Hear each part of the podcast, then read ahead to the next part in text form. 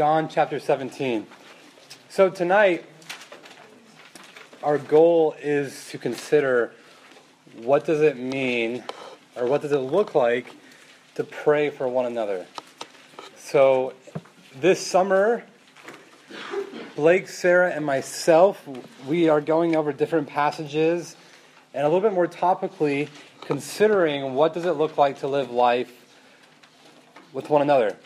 What does it look like for you as a high school student to actually have a Christian relationship with someone in this room or another Christian for that matter? And as I continue to think about the community that we have as Christians, um, it was maybe a number of weeks ago during the 4th of July weekend, um, thinking about America and making America great again and this nationalism in all of us, that, that really, when I, when I began thinking about as Christians, something I, I read that really struck me is that as Christians, we have more in common with an Iraqi believer than with a non believing American. So we, ha- we have more in common with someone who speaks a different language, who dresses differently than us, who eats different food, who has a completely different way of life, who looks nothing like us. We have more in common with that person who believes in Jesus than our next door neighbor.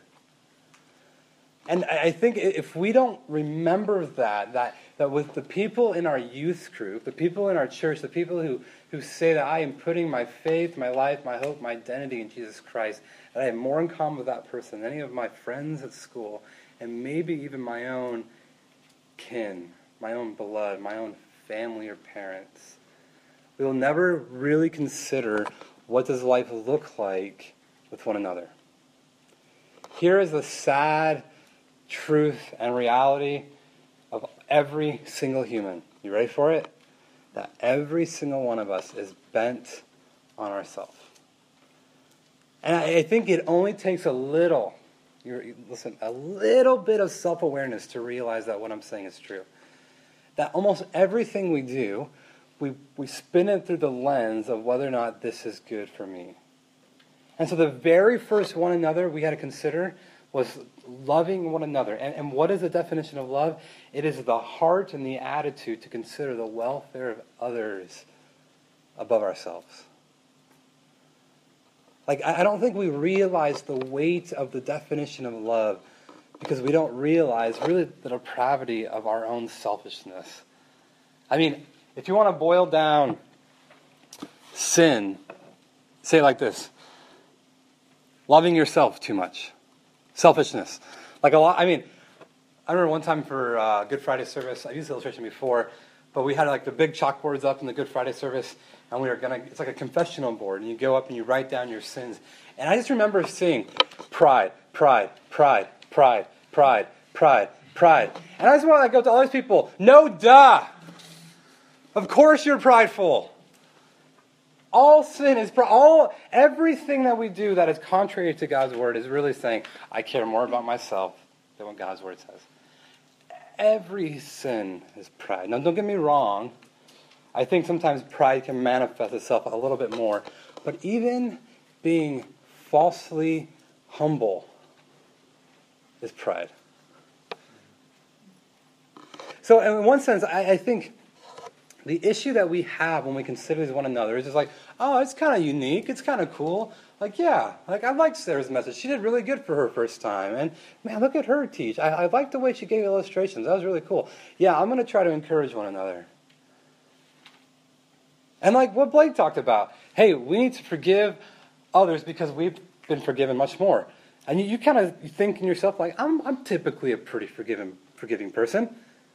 I don't like to think that I hold grudges. Like, if someone comes to me and, and, and legitimately 100% is sincere in their apology, I'm going to forgive them.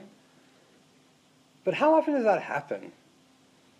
Or when someone wrongs you, the next day they come to you, hey man, I just thought about this comment to say in front of those people about you, and I don't know, maybe it made you feel a little awkward or insecure. And I just want you to know from the bottom of my heart, I am so sorry that I said that small little comment that might have offended you or might have not have offended you. Does that happen a lot to you? Because that doesn't really happen to me. and so the, the, point I'm making is like, we, we might think it's easy to forgive one another, but really, I think all of us are pretty instinctual at holding grudges, at retaliating, at putting up walls with certain people because something they did to us in the past made us skeptical of them. So tonight, I, I guess the, the pressure is on a little bit more.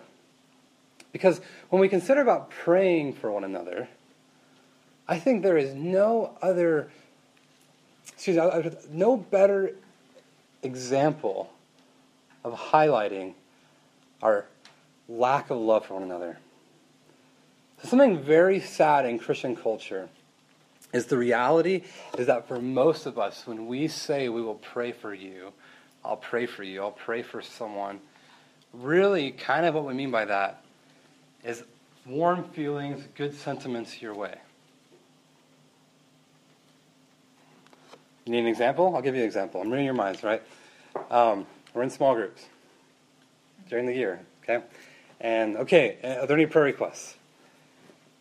Sure. Someone says, hey, um, my grandma, her health is not doing so well, and it's just a really hard time for my family right now.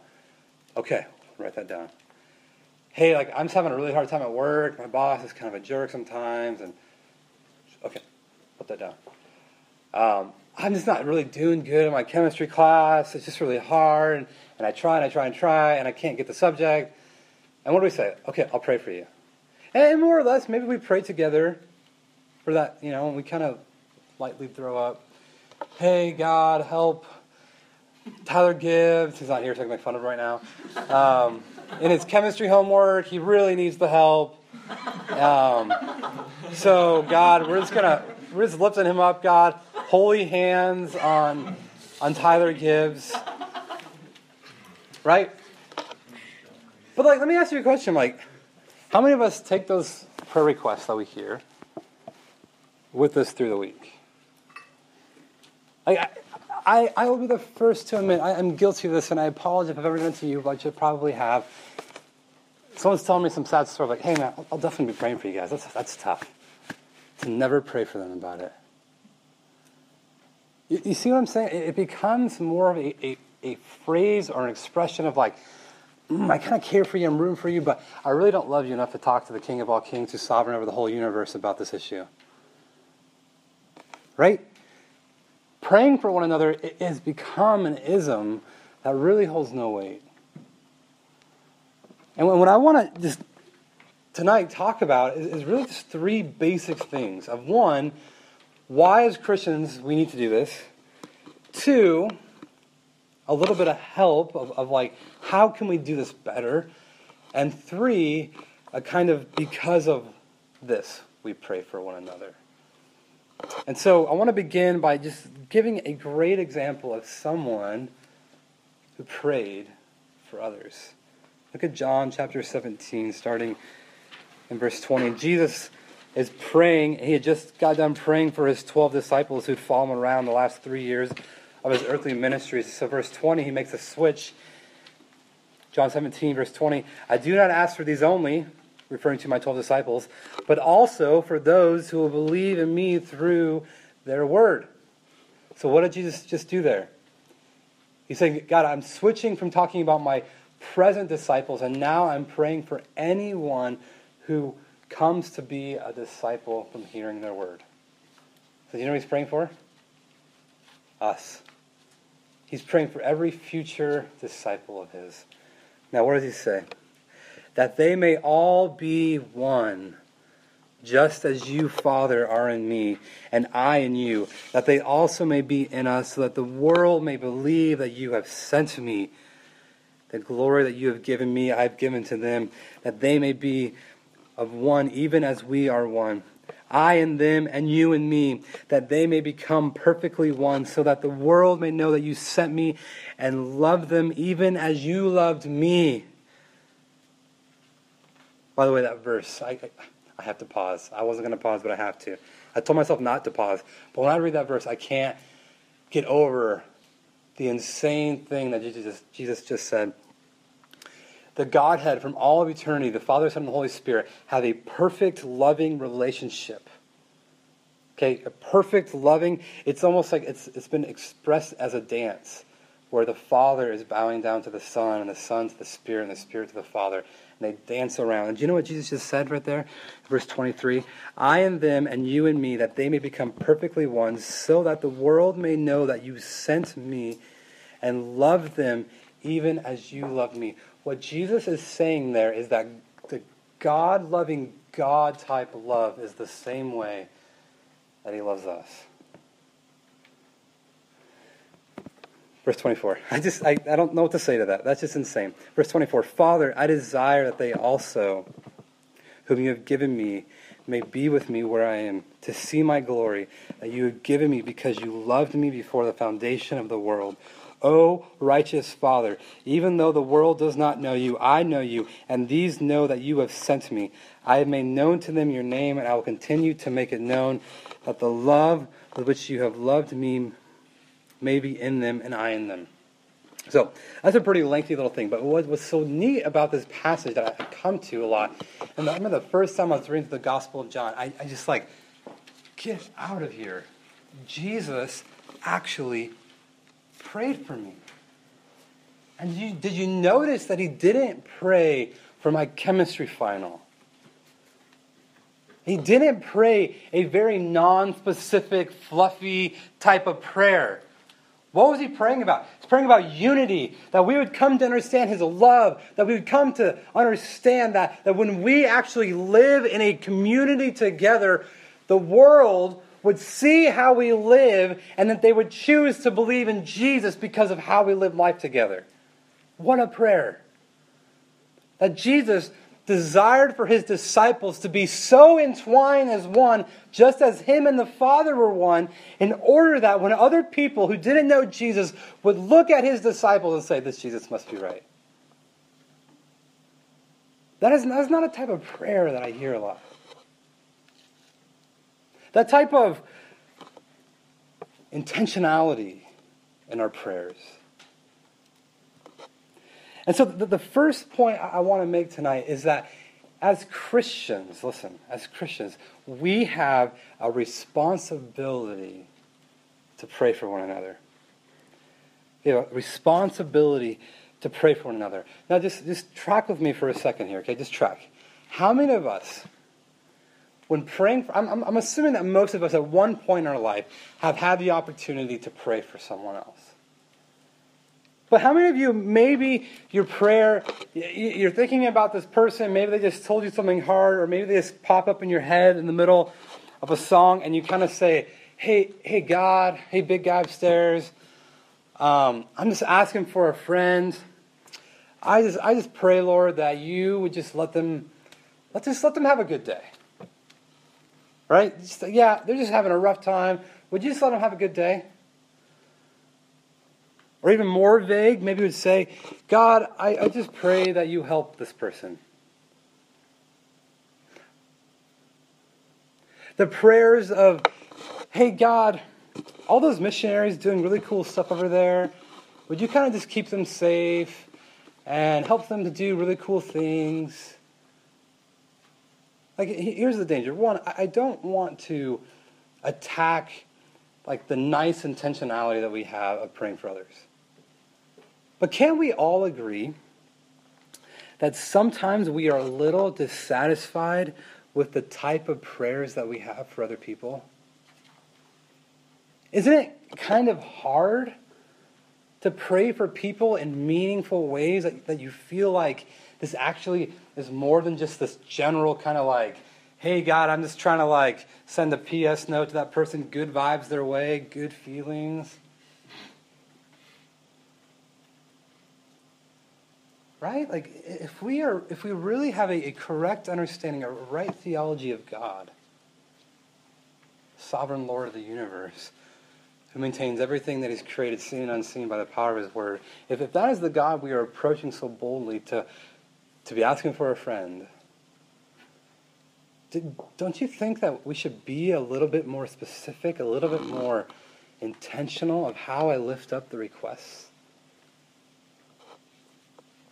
James 5:17 gives the command that we should pray for one another.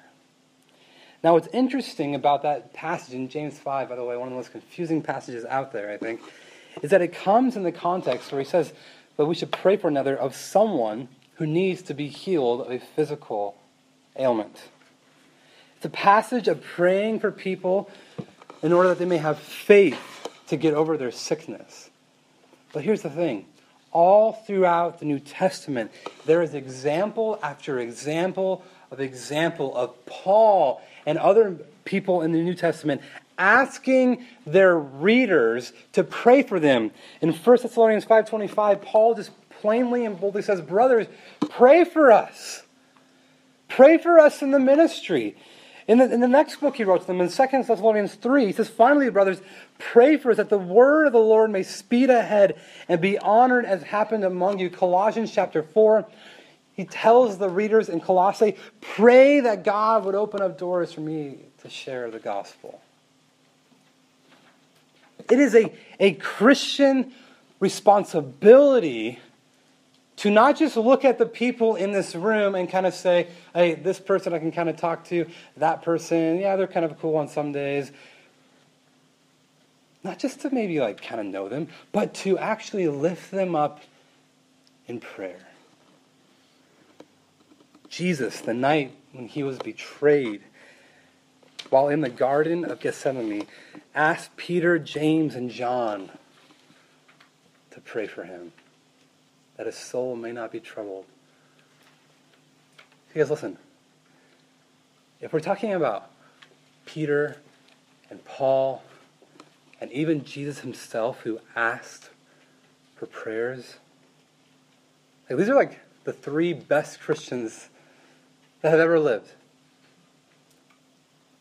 Asking their brothers and sisters in Christ to pray for them, how much more is there responsibility on us to pray for people, to pray for people in this room, to pray for them by name, to pray specifically and intentionally.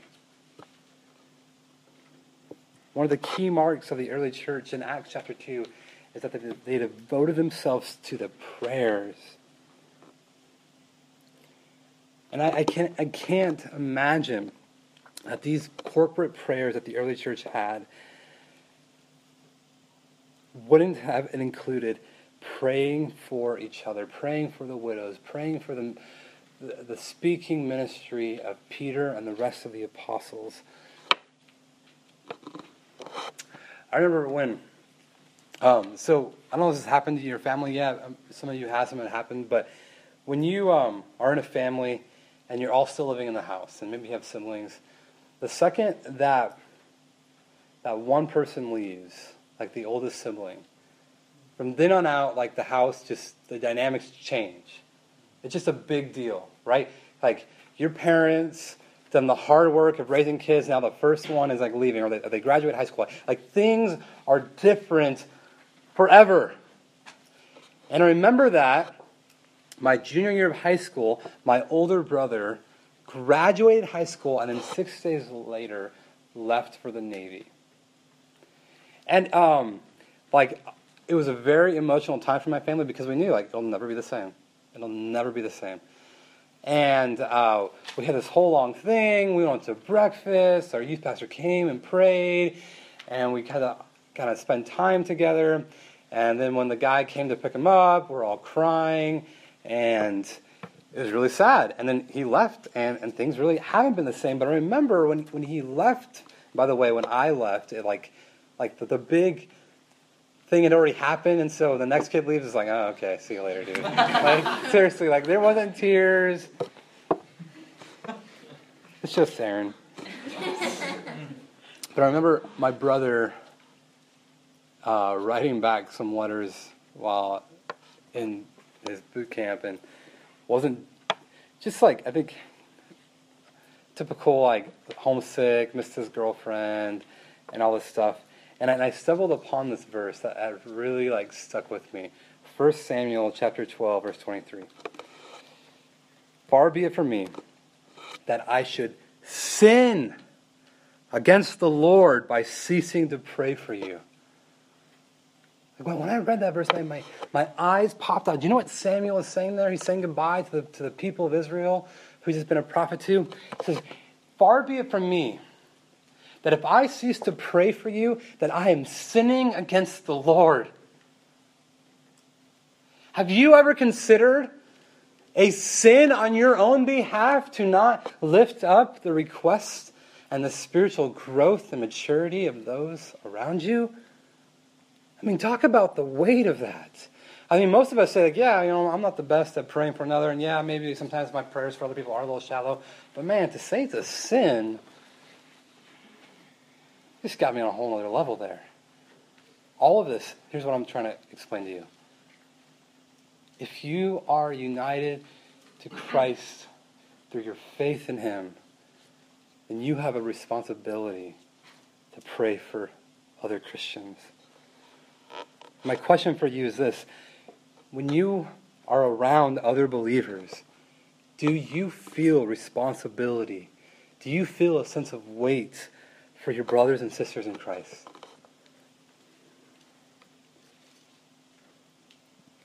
You see, I, I think sometimes we believe things with our head, but functionally in our hearts, we don't really believe like it's true.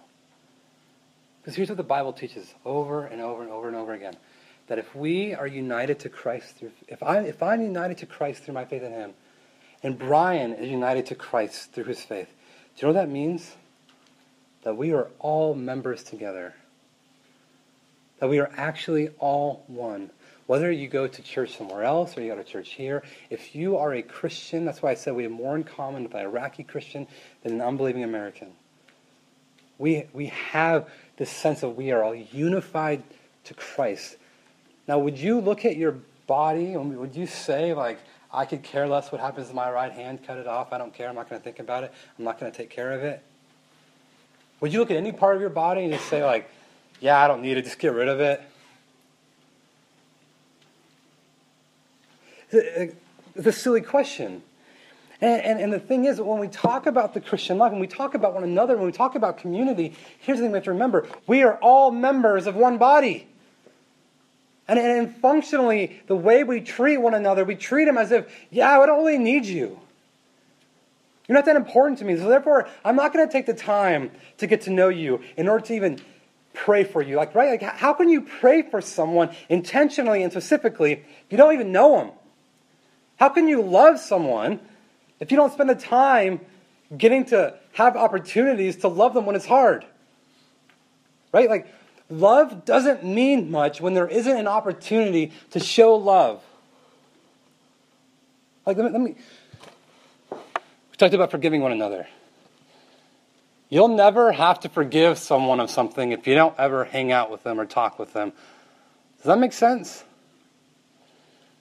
You'll never, all these one another's that we're talking about mean nothing if you don't actually get to live life with them and rub shoulders and be honest and vulnerable and ask questions and show curiosity. Sorry, I'm preaching, but gotta move on. the goal of this sermon series, to state it again, is for you to be persuaded that the Christian life is not about you. It's about us. And so I hope that you feel the weight, the responsibility of praying for your brothers and sisters. So, with that said, I just kind of raised a big issue and I didn't really solve it. What do I do when it seems like all of our prayers in small groups and by myself are these generic pray for my cat, pray for my test tomorrow. How do we learn to engage a prayer life that is more intentional? And this is, this is a point, listen, this is a point that I think is often overlooked. Often overlooked.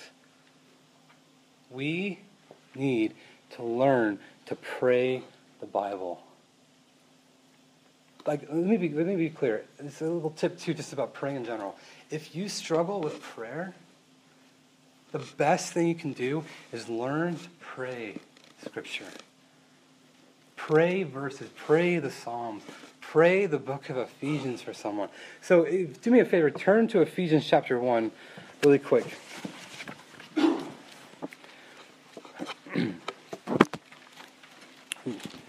Ooh, gotta, gotta be quick. Talk too much. Um, something that I um, really fell in love with in college was taking the prayers of Paul and instead of using the people that he was praying for, inserting groups of people or specific names that I actually knew. And so one of my favorite ones is Ephesians chapter 1. Um, and so Paul starts actually in verse 15, but I just want you to jot your eyes down to verse 18. So, so having the eyes of and then you would insert their hearts, right? Enlightened that you, inciting their name, right? May know what is the hope to which he has called you. What are the riches of his glorious inheritance in the saints? And what is the immeasurable greatness of his power? So I, I, would, I would look at this passage and I would say, Lord, I'm praying for my brother Alex. Lord, I pray that he would have the eyes of your heart enlightened, that, that he would know what is the hope to which he has called, that he would know, God, the riches of your glorious inheritance in the saints, that he would know what is the immeasurable greatness of your power toward us who believe. Like, I, I would pray this over Alex. I, I, would, I would come to see Scripture as the best source of being specific for others in prayers. I mean, in, in one sense, why reinvent the wheel? Like, I, I can pray for Alex. I pray that his job at Interstate Batteries goes well. I think one time he said something about this manager sometimes. I don't know. Um, I know that he's doing SPS, so I just pray that he can pick his class schedule okay. Like, sure, right? Like, I, I love Alex. I'm praying for him. I'm, I'm, doing the hard work of one, just even praying for him. But I, I think something that is so overlooked. It's how Scripture is already like the best example. So, if in the little handout that you have, I wrote down a number of Paul's prayers. If you just want to glance at them, that I think if you just would open up to one of those passages, pick one person, and just learn to pray those. Ephesians 1, the one we just went over, Ephesians 3, Philippians 1, 9 through 11, Colossians 1 is one of my favorites. First and Second Thessalonians, all of these prayers, I think specifically learning to pray this over someone.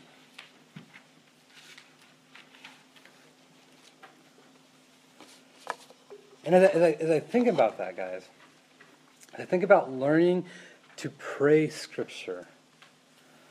I think there isn't a better way to learn to actually to, to learn to make scripture like eternalizing it in our hearts. Like so many times like I, I don't know if you guys struggle with your bible reading. I'm assuming that i, I really have don't meet many high schoolers to say like i read my bible every day and i never struggle with it and i want to do it and it's not hard and i understand it because i know greek and you know like it's don't meet those kind of people. But here's what I'd say. If we can learn to slow down and, and to really reflect on these words and, and, and at times to pray over them, I think the passage begin to actually move in our hearts in different ways. Okay, last thing that I want to say, I got to move past that point pretty quick, is sometimes we are still left with this problem of someone comes to me and says, Hey, Aaron, I had this really hard situation. Um, my car broke down. I don't really have a lot of money, and I'm trying to make some plans, and it's just a huge disaster. I'm just stuck in a hard spot here. Okay? How do we pray them in a way that, again, isn't just kind of, hey, Lord, help Blake. I just pray that you send your like spirit fingers into his car and fix it, and that it never needs a mechanic ever again. Like I, I wish we could pray that. Like again, like listen. Like we will forever, if we are part of a local church, get emails, or we're even going to make a prayer wall, and part of the wall is going to be prayer requests. Okay? And, and how do we legitimately care about the prayer requests? And, and here's, here's what I think we need to learn to pray for, even for the things that might seem mundane or odd. Jesus in John 14 13 said this Whatever you ask in my name, this I will do, that the Father may be glorified in the Son. here's the point any request to pray for one another, at the very least, do you know what we can pray for? Father, I pray that you be glorified through the situation. I pray that Blake, in this hard opportunity, this, this hard struggle and challenge, would learn to live a life that would glorify and honor you. You guys want to know something? Life is a life of struggle and hardship. I, I would propose that if I spoke to, to every single one of you individually, that, that 98% of you would say, I have faith in Jesus. I believe in God. I believe that God loves me. Okay? Like we would say these things unashamedly. We'd say them quick. We'd say them fiercely. We'd say them passionately. But here's, here's my, my pushback. Functionally, do we live as if all of that is true? Like we, we sang that song. Um, you are for me. Your arms are open wide you will never leave me. Like, like we sing those words so well.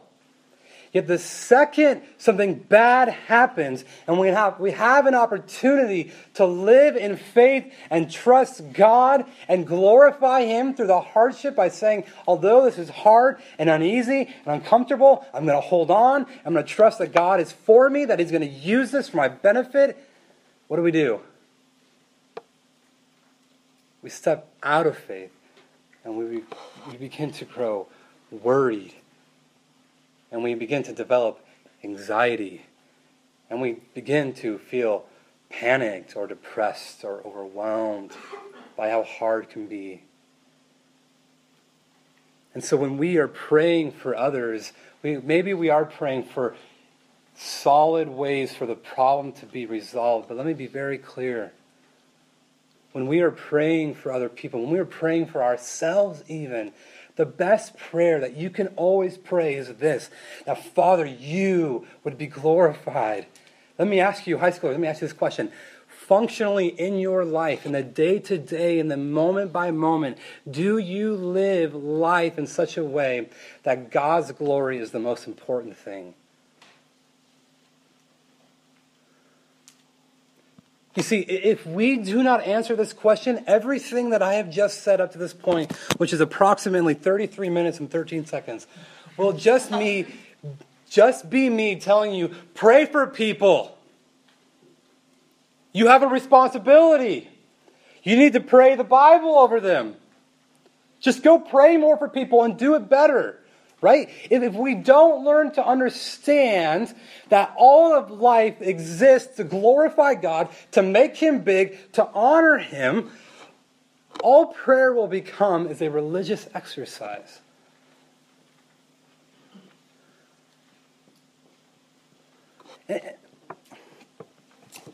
Like uh, the next point in my notes, it simply says the gospel dot dot dot.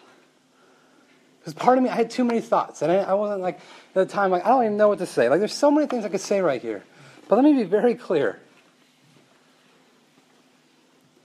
Most of us know the gospel story. That all of us are so sinful that, that God had no choice because of his holiness and his righteousness to, to cause us to eternal damnation. But because of his love, God, the maker of everything, the creator of the universe, you know, he, he wrapped himself into humanity by taking on flesh in the person of Jesus Christ.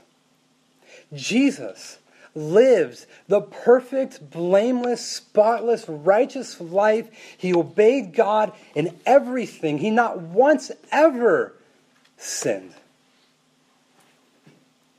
And because of his love for us, he went to the cross, he died a horrible death, and he rose back to life three days later with the power to forgive sins.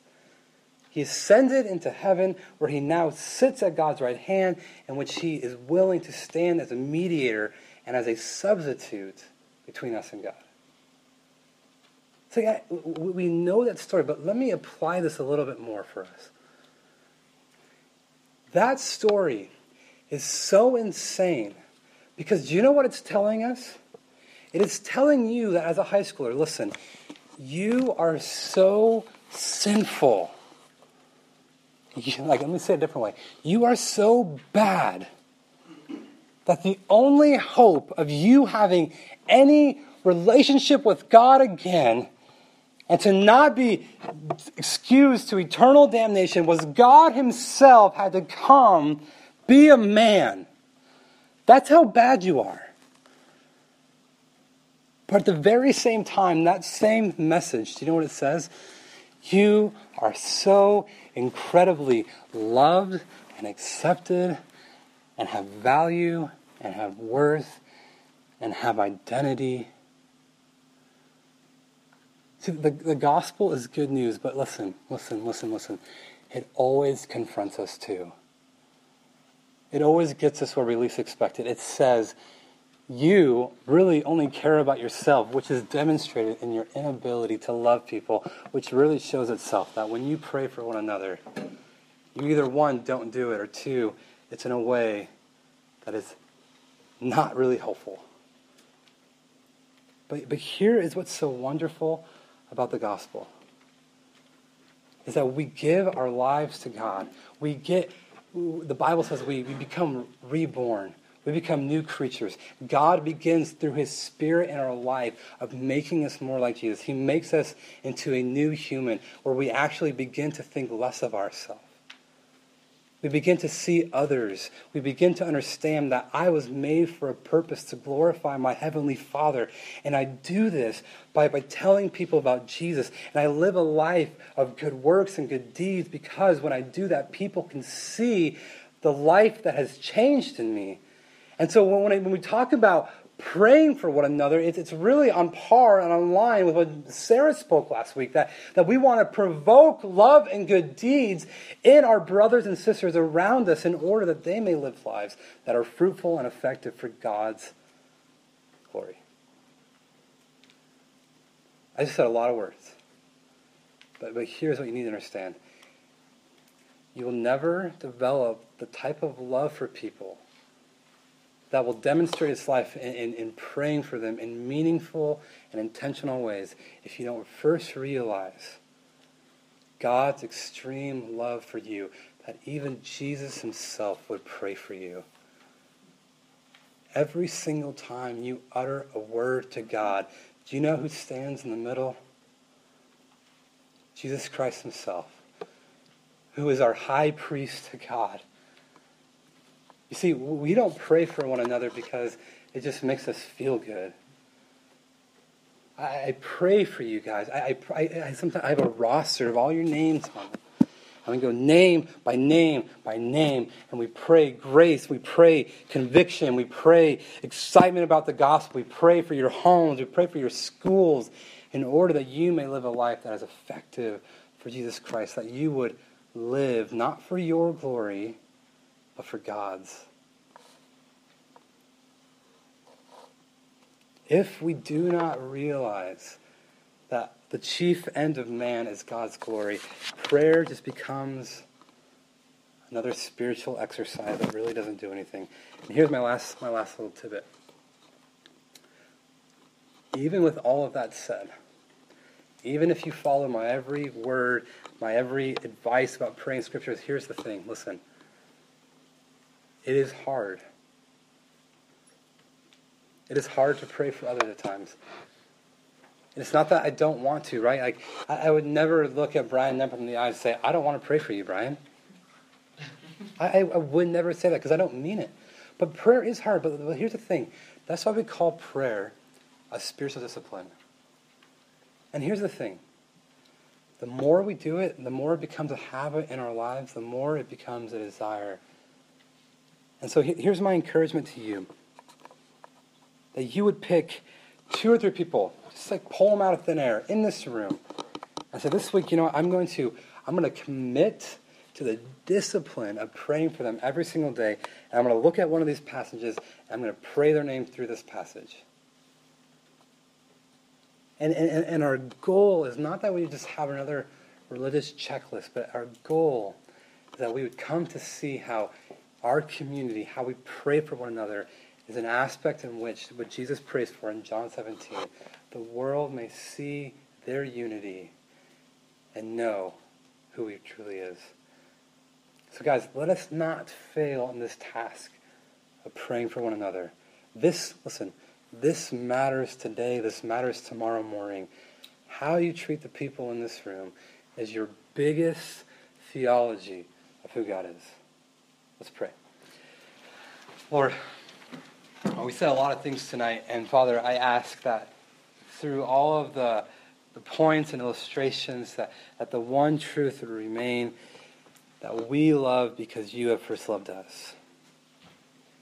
Jesus, we thank you for your example that even before we were thought of, before we were even made or born, God, that, that you prayed for us. You, you desired that we would have unity. And Lord, I pray that we would develop hearts of love for the people in this room that would show itself by praying for one another. Lord, I. I ask that you would put faith in the hearts of these students, that they would not see prayer as a, a chore, that they would not see prayer uh, simply as a, a way to get things from you, but rather, Lord, prayer as a, a way of retraining our hearts to be dependent on you, a way to train our hearts to love others a way, God, for us to remember that life is not about us or our kingdom or our will, but Father, it's about your glory. It is about what you have done. It is never about what we have done. And so, Lord, I, pray that you would help us to fight through being religious people. Help us to avoid just coming and checking things off the list. But Lord, I pray um, this group would be a, a picture of the gospel that we would not live for any one person or ourselves, but we would live to glorify and honor our loving and wonderful Savior, Jesus Christ. And we pray all of this in his precious name. Amen.